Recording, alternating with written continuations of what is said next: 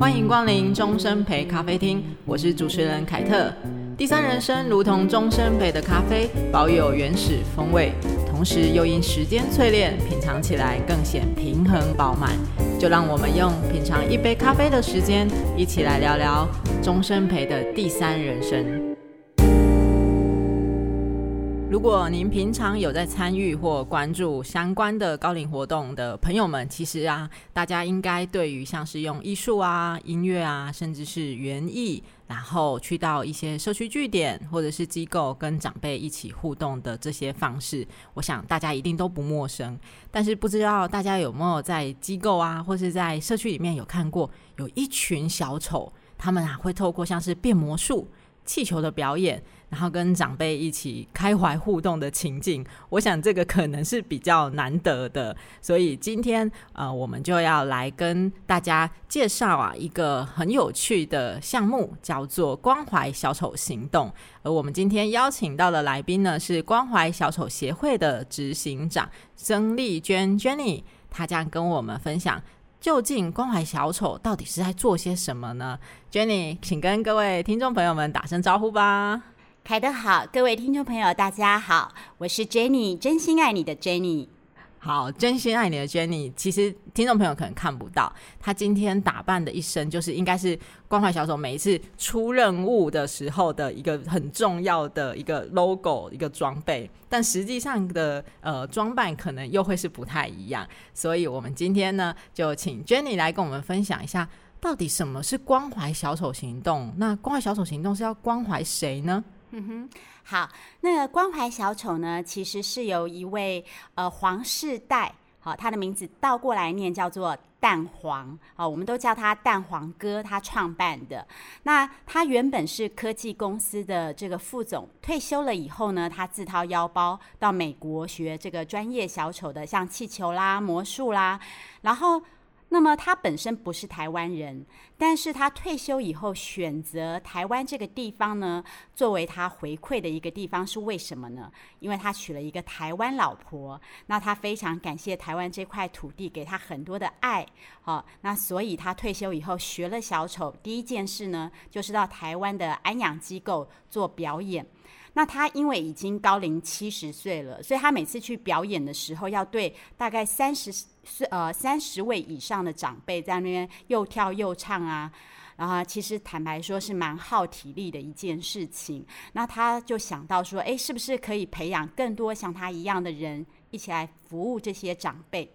那所以他就想说，那就来开培训好了。那我很庆幸的是，我在他有这个想法的时候，刚好我那时候在做呃，就是从事银发相关的工作，然后去访问他。那我听到他的这个想法以后，非常的赞同，所以呢，我们就开始合作，就是一起来培训许多的这个小丑们。所以关怀小丑他在做什么呢？最先开始的就是学了气球魔术、音乐律动这些，然后去安养机构表演给长辈看，让他们有呃，除了在安养院就是身体上的照顾以外，还有心灵上的一个娱乐。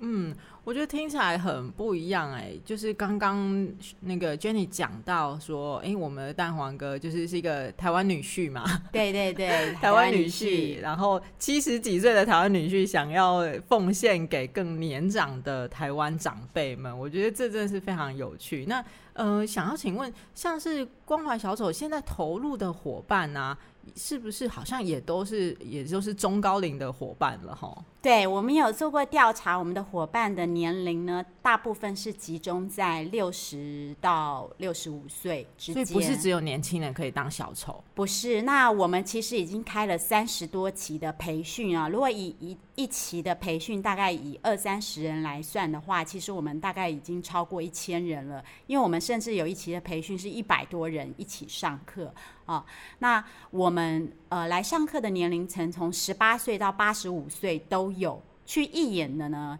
更是下修，因为有一些人会带他的孙子、小孩一起去义演。对哦，所以等于是一起，他们也来看自己的阿公阿妈或爸爸妈妈，然后去服务这样。因为有的就是来参与义演的呢，他的孩子可能很小，他不可能让他在家里，然后他但是他又想要多呃奉献爱心，那我们基本上是没有任何的年龄限制，就是义演的部分，只要你想要来都可以。那培训的部分呢，我们本来也是锁定说至少要十八岁以上，可是后来发现也有很多，就像现在。呃，有一些父母呃防疫在家，那他们的小孩也需要人顾哦，那所以他们也会一起带来受训。对，嗯，那可以请 Jenny 跟我们分享，当呃关怀小丑的伙伴受完训之后，你们去到机构啊，通常会开始做一些什么样子的活动？好，呃，就是我们最初的时候就是在网站上面，因为我们这个。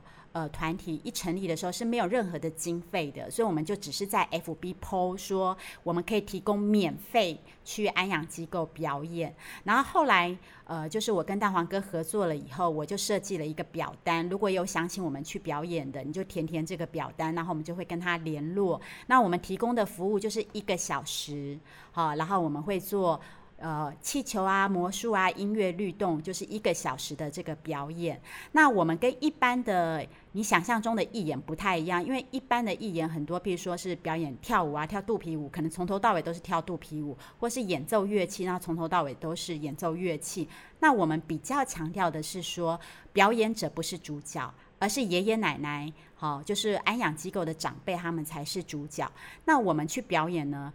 呃，不在于说我们表演的有多好，但是我们的表演重在是说要让爷爷奶奶他们都动起来。就是蛋黄哥常会说，我们要让你手动、脚动、心动起来，然后嘴笑起来，大概是一个这样的一个概念。所以你会发现说，我们其实并没有教什么很艰深的呃表演，或者是呃有什么很专业的这个表演，但是呢，长辈们都一定会随着我们的表演，他动起来。大概是这样，是一个最主要的特色。嗯，所以最主要是那个互动。对对对，我们很强调的就是互动，他不是在看我们表演哦，他也是我们表演的一部分。对，而且我们是以他为主。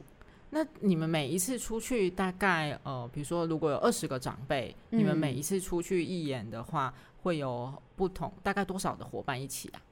呃，我们其实一刚开始最早的时候只有三个人，就是当、哦、三个人，不管多大场次都三个人。呃，对，一刚开始的时候。关怀小手一成立的时候，最早的时候就是我跟现在有一位是爱迪乐的执行长钟梦修，我跟他那时候我们就说我们一个人带三十分钟，然后另外一位其实是负责帮我们拍摄的。那因为梦修他本身是职能治疗师，所以他其实带长辈的经验是很丰富的。哈，然后我的部分呢，因为我也学了芳疗跟桌游，所以我们两个就各负责三十分钟。以前一刚开始的节目呢，其实坦白说是比较。呃，有点是把教学就是更呃，就是更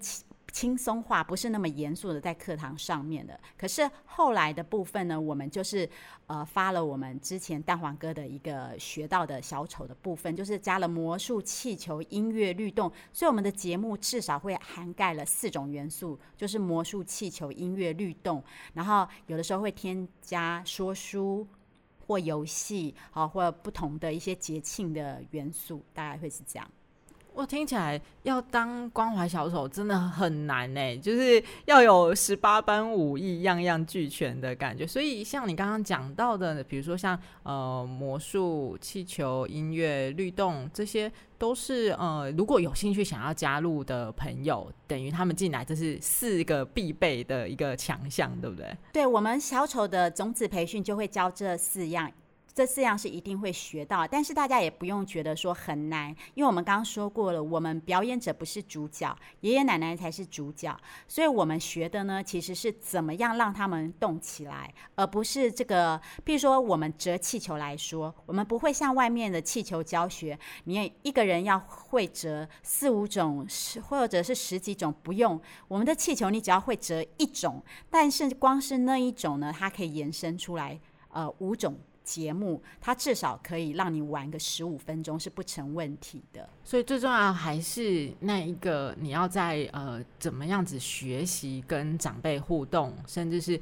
哎，怎么样子临场的随机应变？嗯、因为可能每一次遇到的长辈也几乎都是不一样的。对对。那我最喜欢关怀小丑的一个部分，就是说。也因为我们并没有任何的财团支持，没有很多的金钱，那所以我们去义演，因为都是志工嘛，那大家都是自掏腰包。那成立了协会以后，这个义演的材料费是协会出。那因为协会并没有任何的金源，所以我们只要是一个材料，它都有四五种功用。像我们以折气球来说，我们其实一次义演一个长辈，我们用到一个呃一到两个气球，那一个气球是两块半。然后，所以就用五块钱，然后这个节目就可以用十五分钟，而且可以变化出五种节目哦，然后都非常好玩，每次长辈都玩得非常的开心，这是我觉得最有趣的地方。那魔术也是一样，只是一个魔术，但是它可以变化出五种这个互动节目。嗯，听起来真的是很有趣诶。那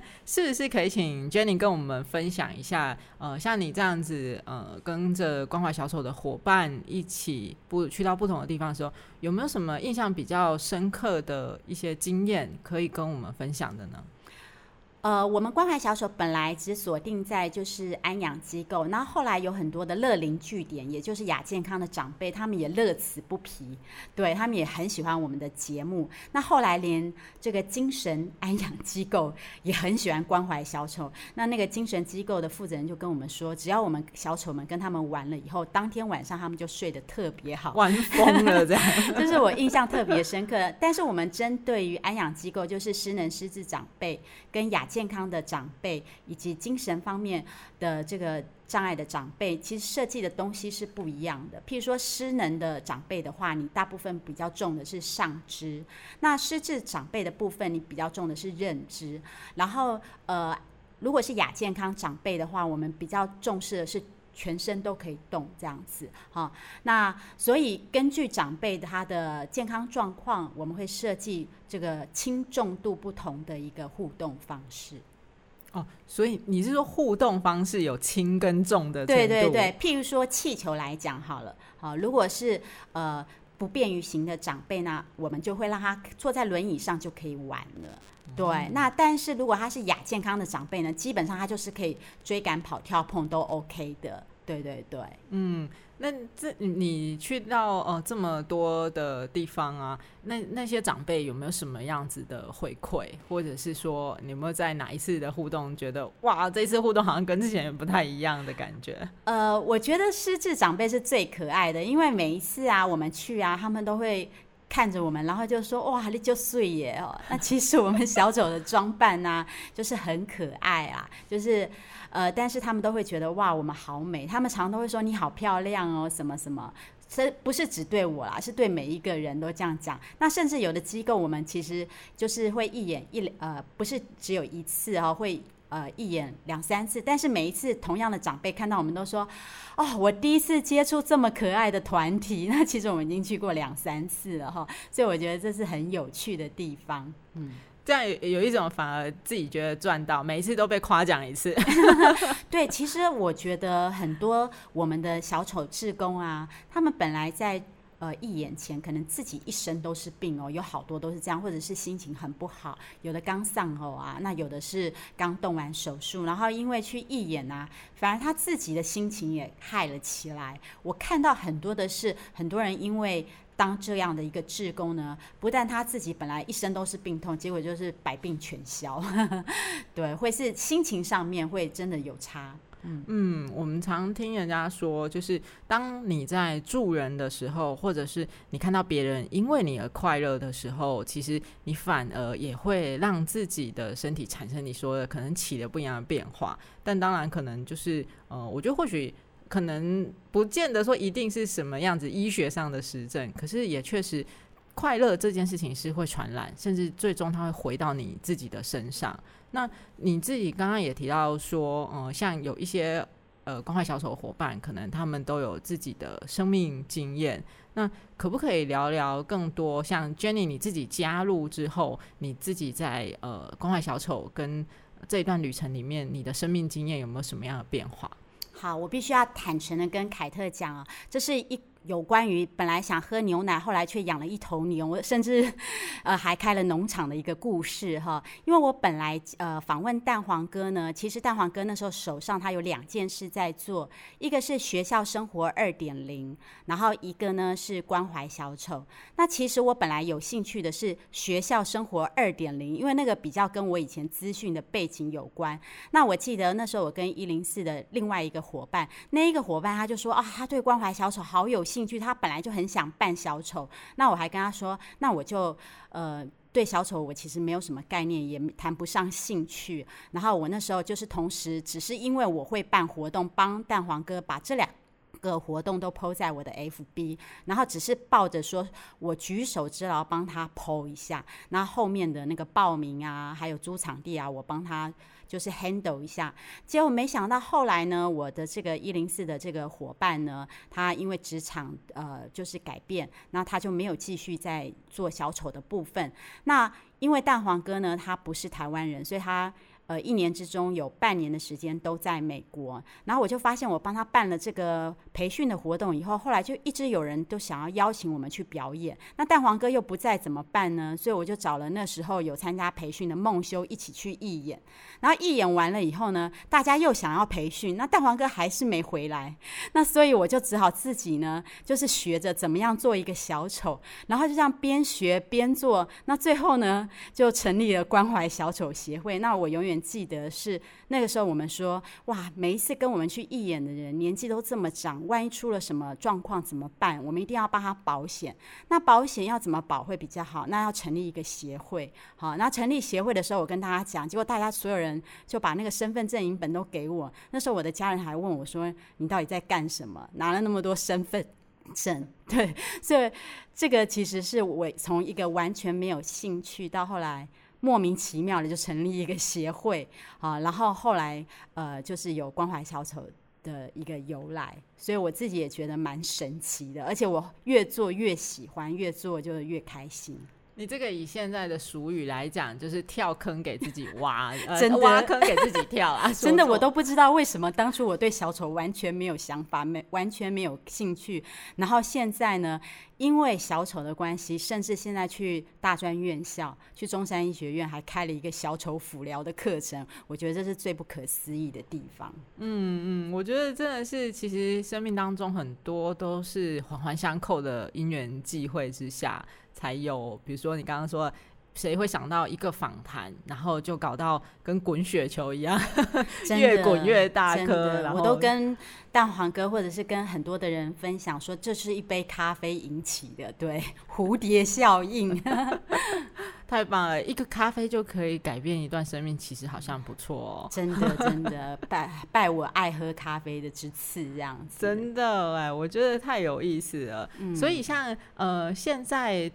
关怀小丑协会大概呃，当然这一两年比较受到疫情的影响。那现在呃，大概都还是你刚刚也有提到说会去到不一样的地方，所以一般都是怎么找上你们的啊？呃，就像我刚刚说过，其实我们一刚开始就是 po 在我的 FB 上。那后来因为关怀小丑成立协会，就设计了他的专业。那我们现在透过两个管道去分享我们的活动，一个就是 FB 的粉丝页，那一个就是 Line@ It。对，其实我们完全没有做任何的广告，可是我觉得就是好康逗相报那种概念啊。我们现在呃，除了台东、花莲，哦，还有嘉义。哦，还有外岛地区没有关怀小丑，就是没有在那边培训过以外，其他地方我们都已经有关怀小丑的伙伴，只是多一点还是少一点。当然，发展的最健全的还是台北、好台中、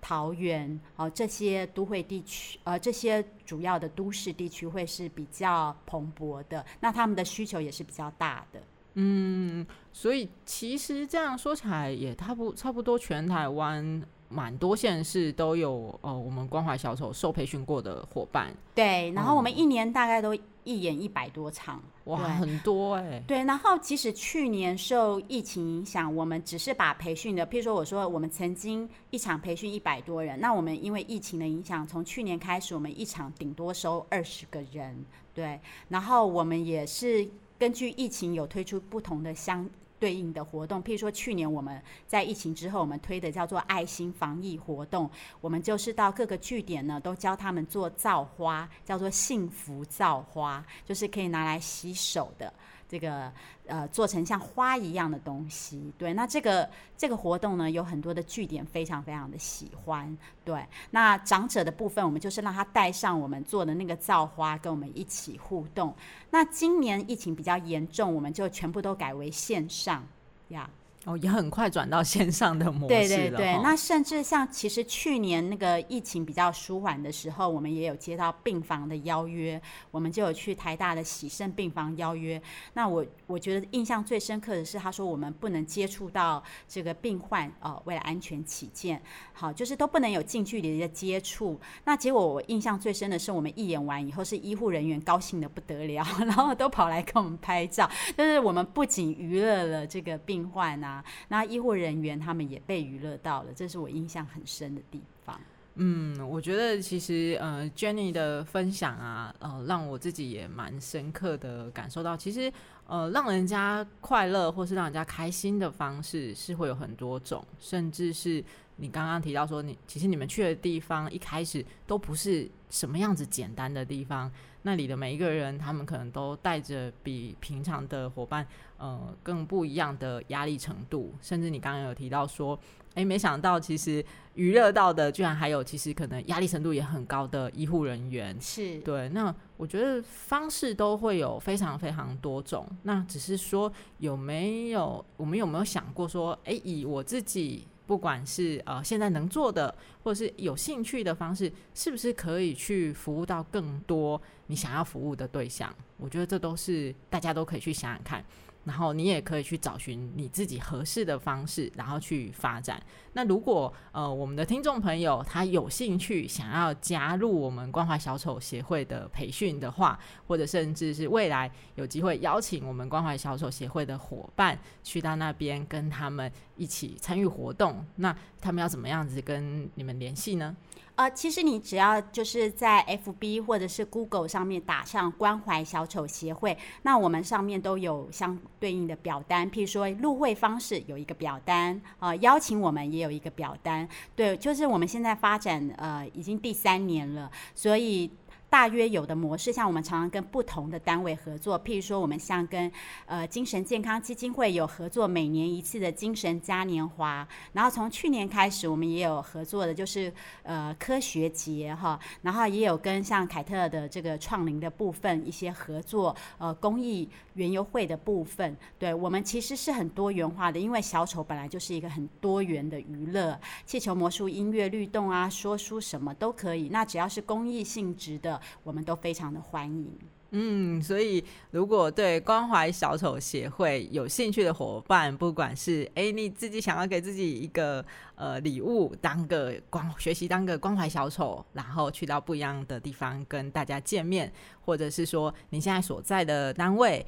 你对于关怀小丑这样子的行动实在觉得太棒了，想要邀请他们一同前往的，对，甚至我们很欢迎企业，因为去年有好几个企业找我们，就是因为企业内部他们有志工哦，有。这个公益的需求，他们不知道怎么样去做这个爱心这个公益的部分啊，那我们都可以教他们的员工，然后一起去做这个关怀。我觉得这也是一个方式。那其实我们关怀小丑现在最最缺乏的是什么？是摄影师，是摄影师。对，因为大家都想要去做小丑表演，然后我们就发现没有人照相跟拍摄。所以如果有这个会呃喜欢照相摄影的朋友，我们真的非常希望你可以跟我们一起，就是去捕捉我。我们在付出这些活动的一个当下，对对对，我们现在很缺的是这个。好，太棒了！就是如果你害羞不太敢做关怀小丑，没关系，但是你很会拍照，就先从当他们的摄影师开始。就来拍我们。对对对，我们现在很缺的是这个，因为我们发现其实表演的人还蛮多的哈，但是愿意来拍我们的人呢，呃，我们还目前还真的很缺。好，就是其实真的人哈，一生当中你就会找到属于你自己的任务。所以如果你是有兴趣在摄影，然后不想要被拍的，那这些伙伴也很欢迎你们一起加入关怀小丑的行列。那今天真的是非常感谢我们关怀小丑协会的执行长 Jenny 曾丽娟来到我们的终身陪咖啡厅。我们谢谢 Jenny，下次见喽！谢谢，拜拜。